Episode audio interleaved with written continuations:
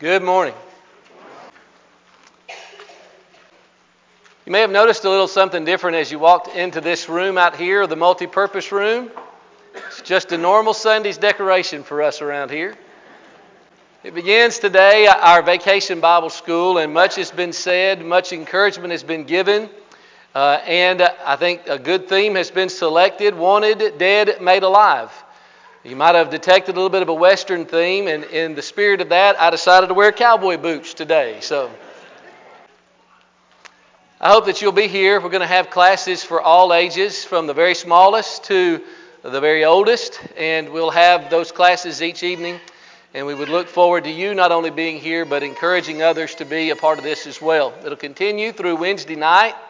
Uh, there are special events that will be a part of this uh, outside of the Bible classroom and so we uh, encourage you in every way. Also, want you to keep in mind that there is a seminar that is about six weeks away. Uh, David Sproule from uh, the Palm Beach Lakes congregation in West Palm Beach, Florida, is going to be here. It's an Engaging Everyone for Eternity congregational seminar. And it is a church growth oriented seminar. Uh, it is ways that we can improve in our service so as to be able to grow and so we look forward to uh, David, who does a fantastic job in so many different ways in ministry in that congregation, and we believe that we can benefit much from that. So, this on Friday and Saturday is going to be something we benefit from, but keep in mind that Sunday is a friends and family day. So, be encouraging them, especially to be here on that Sunday, that's September the 10th. If you want to keep that seminar in your mind and put it on your calendar, September 8th through 10th. The lesson today and this evening, all the way through Wednesday, is going to center around that theme in some way. And I appreciate Jeremy and the songs that he has led that ties in directly with the theme. We're going to look this morning about the very need that's behind this being made alive through Christ. You know, there have been some very interesting stories about uh, rescue that have been made that we can read about, and sometimes the intentions are honorable and sometimes they're not. On November 28th, 2010, the man that you see on the screen, I think that's with Rachael Ray, as she interviewed him, he was on his way to, New York City for work. He was in Harlem at the subway station. He was waiting to catch the 803. But at 8 o'clock, a man fainted and he fell onto the tracks. Reportedly, witnesses say, without even thinking, Carlos Flores, even though the digital display said that train was coming in three minutes, he jumped down into the platform and heroically rescued the fainting man. The New York Daily News interviewed him and asked him how it was that he would do something so dangerous and yet so heroic. And Flores' answer was quite interesting. He said, I had to go to work. And if that train hit that man, I couldn't go. It's Sunday. I can't miss today. Today is time and a half. Well, maybe it is hearing that detail takes a little bit of the heartwarming out of that heartwarming story. And yet, despite the fact that there was a self serving aspect to it, we cannot deny that he put himself in danger in order to rescue someone who would have certainly died had it not been for him. I'm happy to tell you that there are some stories out there that are genuinely more heartwarming from beginning to end. One that sticks in my mind is a story that happened up on Mount Everest. You're probably aware of the fact that many people die every year trying to reach the highest peak in the world in Nepal. And there was a man in 2006 by the name of Lincoln Hall. In Lincoln Hall, and of course, there's so much money and so much preparation, and it takes so much time. You have to take your time to get up that high in the world. Lincoln Hall had just about completed his journey. He was 2,000 feet from the summit when he could not go on anymore. And the crew that was with him, the guides, they left him there. They left him there without a hat, without gloves, and without oxygen bottles. In fact, his crew the next day uh, delivered a statement to the world about the death of Lincoln Hall. And it would have been fresh on the minds of people at that time because just a couple of weeks before, there was another hiker by the name of David Sharp. And David Sharp, he was a thousand feet from the summit and he died there. And witnesses report, I suppose they were reporting on themselves, that there were dozens of individuals who passed by David Sharp and did not stop in pursuit of their own Mount Everest glory. But Lincoln Hall did not die. Fortunately for him, a man by the name of Daniel Mazur happened to be on his way to pursue his Mount Everest glory. And he heard the appeal of Lincoln Hall that he was dying and he needed help. And instead of pursuing his own summit, Daniel Mazur took Lincoln Hall and put him on his back most of the time and walked the four hours back down to base camp. That is a heroic rescue. You know, there is a word in your Bible that's found five times. And four of the times it is used for the Holy Spirit, and one time it's used of Jesus.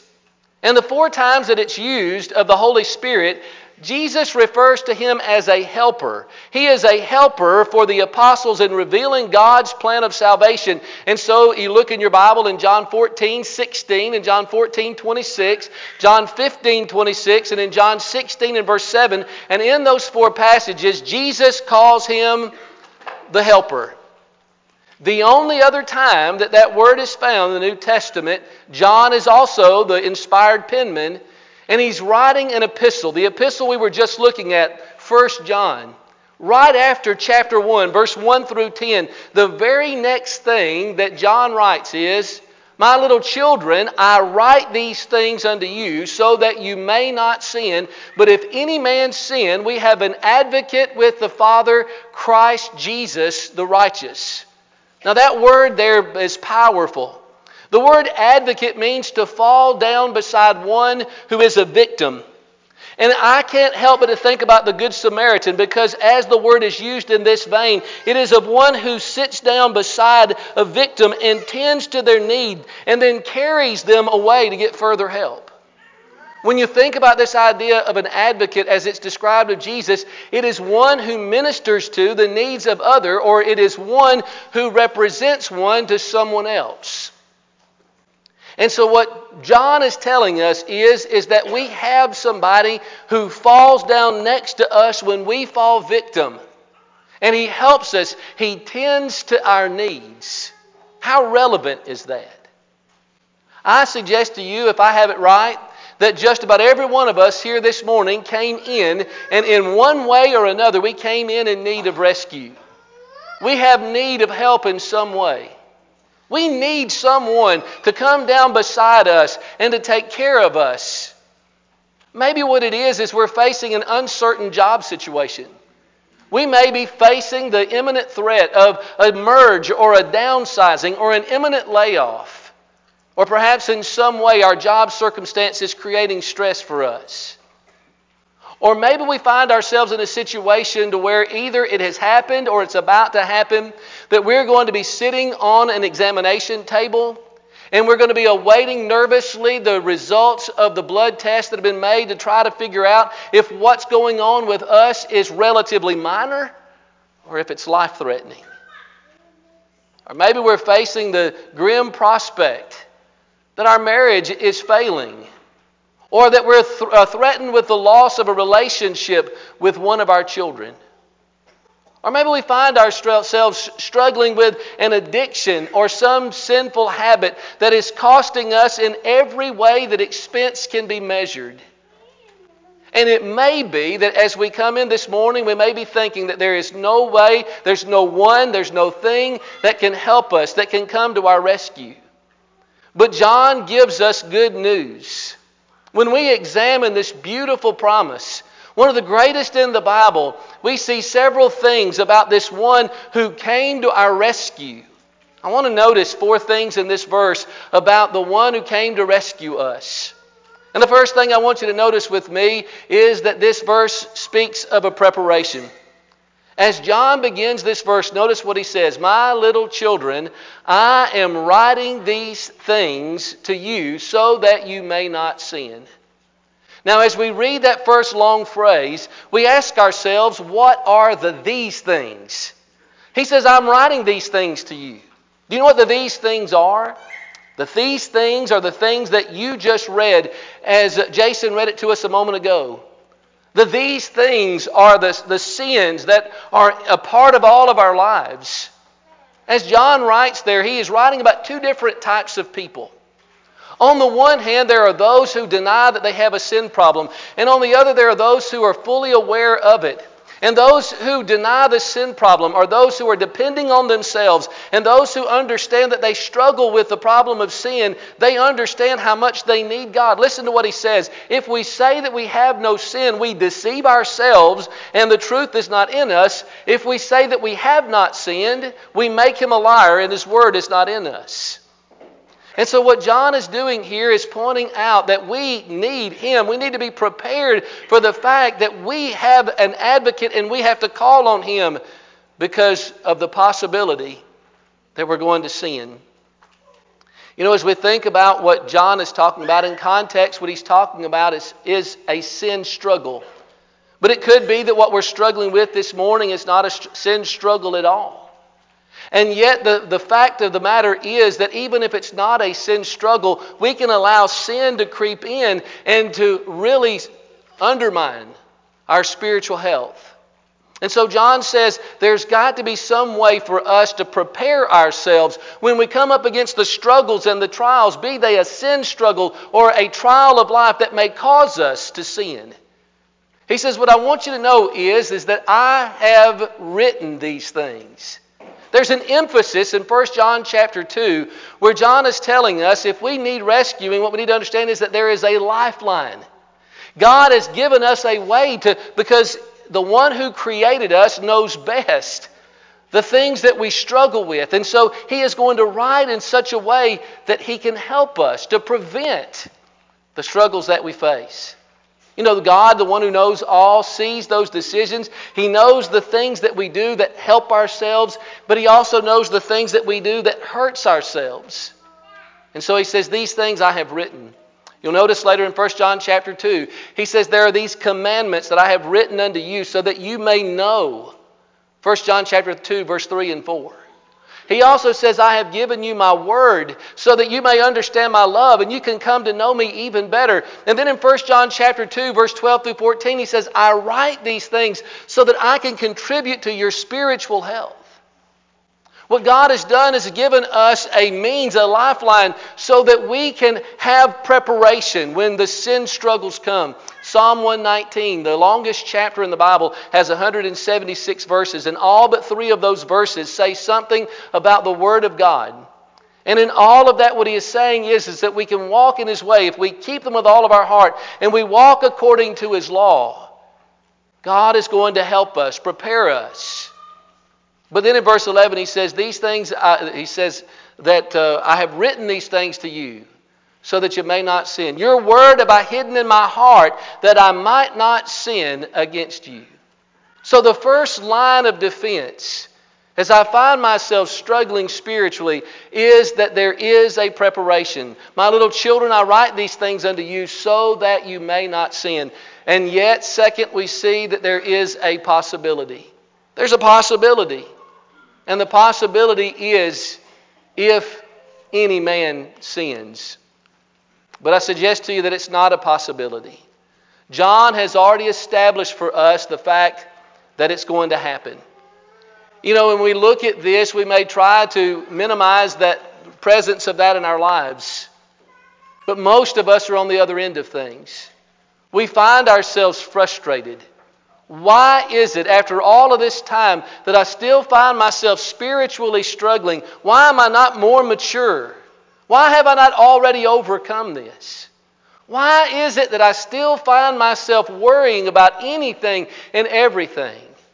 Why do I struggle to be honest and to tell the truth?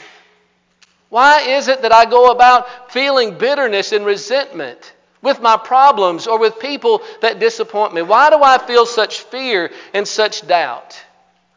You know, the Apostle Paul has laid that down for us and put us all in the same category.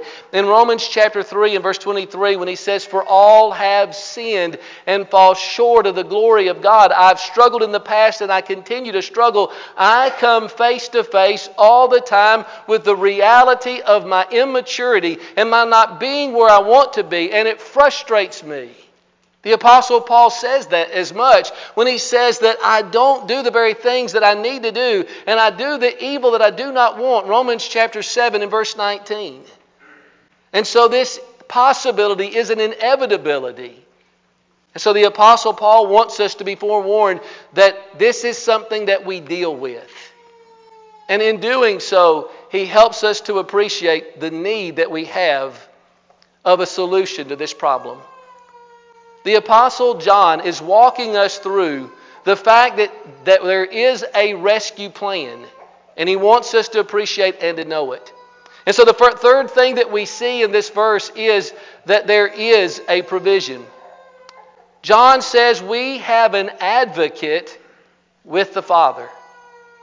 The beauty is that as I struggle and I find myself stumbling where I should not be stumbling, and I find myself slipping, that I have one who will represent me to God, who will be my help. Can you imagine what it would be like if we were struggling and we did not have one who could represent us? You see, the Bible lays out the fact that God has a case against us because of sin. And when you see this word advocate, what we have is a judicial term, it's a legal term. Think in terms of Him being a defense attorney on our behalf. And when it comes to representation, we realize that there are several different grades of representatives. There may be the public defendant who has very little experience and ability, all the way up to the legal eagles that everyone, if they could, would try to hire to get to work their case. But there has never been an advocate who is so capable as Jesus. And John really wants to drive that home for us that, that we have one who can stand in the presence of God. You see, when he comes, we have this advocate, he doesn't come to our side, he comes to the Father's side. And John has made it very clear about this case that God has against us. In John chapter 3 and verse 19, Jesus says that judgment has come upon the world because men loved the darkness rather than the light. And then in John chapter 5, verse 27 through 29, you have the Jesus saying that the Father has given him the right to exercise judgment, and someday he is going to exercise it. He says, Marvel not at this, for the hour is coming in which all that are in the grave shall hear his voice and shall come forth, they that have done good unto the resurrection of life, and they that have done evil unto the resurrection of condemnation. And then in John chapter 16, verse 8 to 11, you have Jesus saying that when the Spirit of God comes, He is going to convict the world of sin and righteousness and judgment. He's going to convict the world of sin because they do not believe in me. He'll convict the world of righteousness because I go to my Father and you see me no more. And I will convict the world of judgment because the ruler of this world has been judged. And even in 1 John, John tells us that the consequences of sin is judgment. So before we can appreciate the blessing of this verse, we realize the grave circumstance we find ourselves in that we are properly viewed for judgment. And yet we have an advocate. We have one that can go into the very presence of God and can represent us. And what are his qualifications? His qualifications are that he has walked every step that we've walked. That he has come into this world and he has exposed himself to everything that we face. Hebrews chapter 4 and verse 15. And so he can sit at the Father's right hand and he can advocate for us. How do we express this? How do we explain this in a way that we can appreciate? I know there's more eloquent ways and elegant ways to do that, but how about mayonnaise? You know, two of the main ingredients in mayonnaise are oil and vinegar. You may or may not know this, but they don't mix with one another. They're called immiscible. And so, for those two to mix, there has to be an emulsifier. And lecithin is a protein in egg yolk. And what it does is that lecithin, it bonds the oil to the vinegar and it uh, binds the vinegar to the oil. And I don't know who figured that out, but if you like mayonnaise, I'm sure you're glad that somebody did. When you think about what Jesus is as an advocate, let's make the application. When we think about who Jesus is, He is one who can bridge the gap between us and God. When you look at us, we are finite, we are sinful, we struggle, we have problems. But you have God, on the other hand, who is perfect, He is infinite, He is spiritual. And so Jesus is the one who bridges the gap. He associates us with God and he associates God with us. As John is laying out before us the plight to prepare ourselves through the Word for the possibility, the inevitability that we're going to sin, he says, We have a provision, we have an advocate. But then he drives it down even further when he tells us about the person. When we look in this passage, we see the person. He's already been identified for us as God's Son. But I want you to think for a moment about how John qualifies him to be the one who can make us go from death to life. First of all, there is his name. His name is Jesus. In the Old Testament, it's Joshua. It means Jehovah saves. But did you know that Jesus was one of the most common names that people named their sons in first century Palestine? You know, we, we have lists that are, are kept all the time of the most common names. And when uh, 2023 comes around and you have the list, it's interesting. Uh, I don't know how many we have of these off the top here. We have the names are Liam and Elijah and Noah and Oliver the top four names of children being born this year. And by the way, the top four names of people living in America right now are James and John and Michael and Robert. So when we look at the name Jesus, there were a lot of little boys running around with the name Jesus. And while it was a name that honored God, it was also an ordinary name. And when we look at Jesus in Matthew chapter 1, the very first chapter of the New Testament, Jesus was also shown to us to demonstrate his humanity. In Matthew 1 18 through 23, when the angel comes to Joseph, you're going to call his name Jesus. That associates him. He shall save his people from their sins. He's human. But more than that, with that ordinary name, I'm reminded that I'm ordinary. But he can understand me because he was plain and ordinary. Isaiah 53 and verse 2. And so as I look at the person who represents me to God, I see his name. But I also see that we have his designation, his title. He is the Christ. He is the one who was appointed for our deliverance. And when we think about the audience of the Bible, those who first read its pages, they had been waiting for a Savior for centuries. And what John is doing here is designating that the one that we needed and we waited so long for, he has come. He is not only plain and ordinary, but he was the one handpicked by God. He was chosen by God in order to help us in the way that we need help. But then there's his description. He is the righteous. And the thing about this is that he represents those who are less righteous than himself, and he makes us righteous. In, in verse 29, he is going to say, We know that he is righteous, and we know that everyone of, uh, that is born of him is righteous just as he is righteous.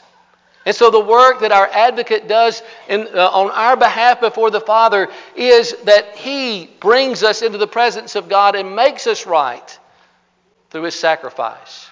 But then there's his function. He is the propitiation of our sins.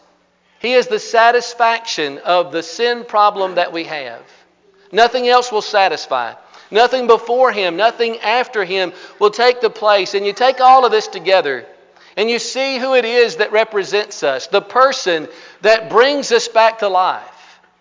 We come to appreciate his humanity, his God picked uh, nature, his function, and his description, he makes us righteous. But don't misunderstand.